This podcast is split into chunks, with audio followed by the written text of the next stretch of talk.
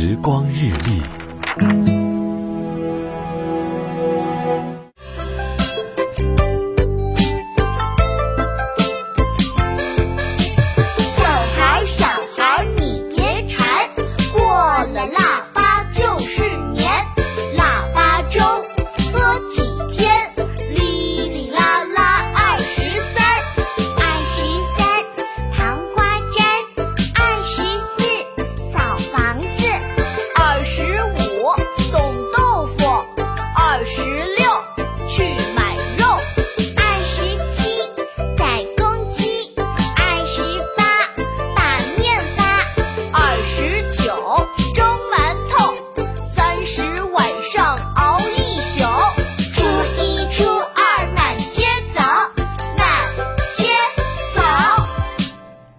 有趣的腊八歌，这首童谣可能对于生前很多朋友来讲都不陌生哦。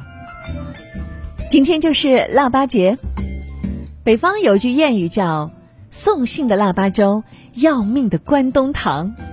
对，吃了腊八粥就该准备过年还赊清债了。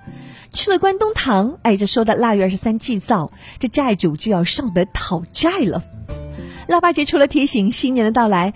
它本身其实是一个佛教节日，它是释迦牟尼佛成道日。那腊八粥原来就是寺院的僧侣在这一天呢熬粥供佛，然后进行布施，名为七宝五味粥。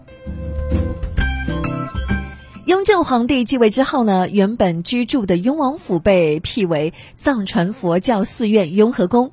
从乾隆朝开始，雍和宫就成了清宫指定的腊八粥的熬制场所。在光绪顺天府志当中就有这样的记载哦：腊八粥一名八宝粥，每岁腊月八日，雍和宫熬粥定制，派大臣监视，盖供上膳焉。这当时呢，宫廷腊八粥的原料有糯米、黄米、小米、赤白二豆。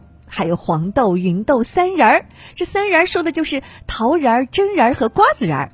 另外还有饴糖等等，还会有栗子、莲子、呃莲子、桂圆、百合、蜜枣、青梅、芡实这样的果料。这些粥料呢，连同干柴和两口大铜锅，要在腊月初五前呢运到雍和宫。呃，到了初六，皇帝就要派大臣和内务府总管率员到雍和宫去监督称粮、放果料、准备煮粥。到了初七呢，开始生火，一直到初八凌晨，腊八粥熬成。据记载呢，这熬粥的铜锅是最大号的，口径有两米，深一点五米。哟，这跟咱们南通的天下第一锅可以呃相提并论了，可以来媲美。这么的一口锅熬粥，必定需要很大的力气，所以呢，这厨艺啊也都是挑出来的身强力壮的男人，而且是受过专门的训练。你可以想象一下，这每年的腊八节这一天，紫禁城吃喝俱乐部里的这个雍和宫熬粥的场面，甚是壮观呐。那除了熬粥的厨艺，还要围着铜锅念经的喇嘛。按点制呢，第一锅腊八粥熬成之后呢，是由宋州太监火速送往太庙宫内的各个庙宇佛堂供奉祖先和神佛。这第二锅呢，会送给皇帝和皇后，然后由皇帝分赏给妃嫔皇子们。第三锅粥呢，则由监视熬粥的大臣和雍和宫大喇嘛按谕旨分给北京的亲王各寺僧侣。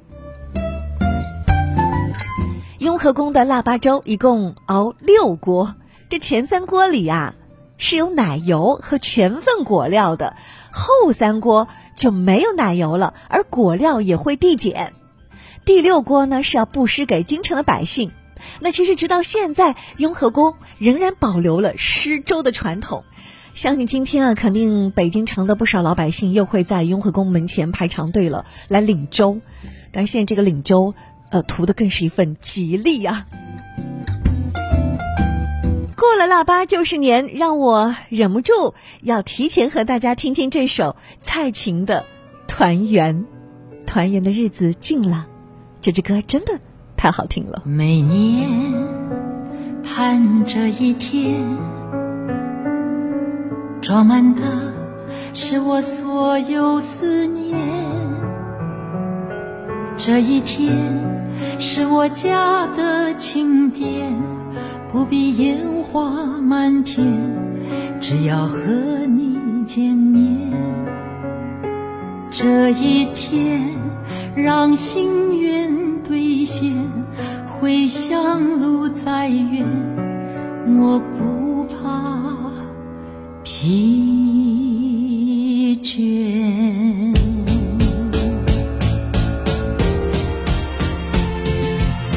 声隆隆，一路向前，回想过去每一天，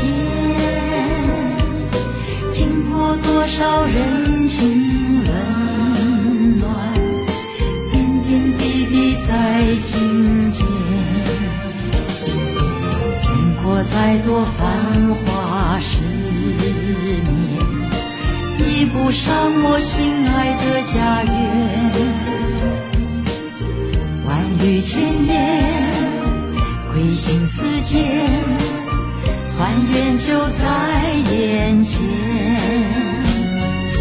车声隆隆，一路向前，一站比一站喜悦。这是最虔诚的心愿，山高水远见一再多蜜语甜言，比不上母亲温暖笑颜。万语千言，归心似箭，团圆就在眼前。啦啦啦啦啦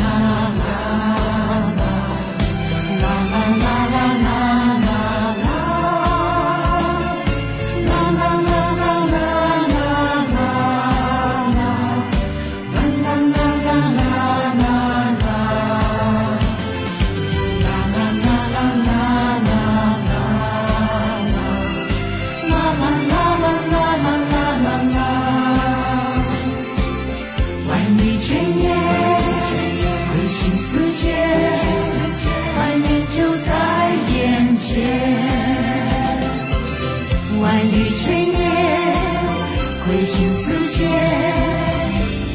团圆就在眼前。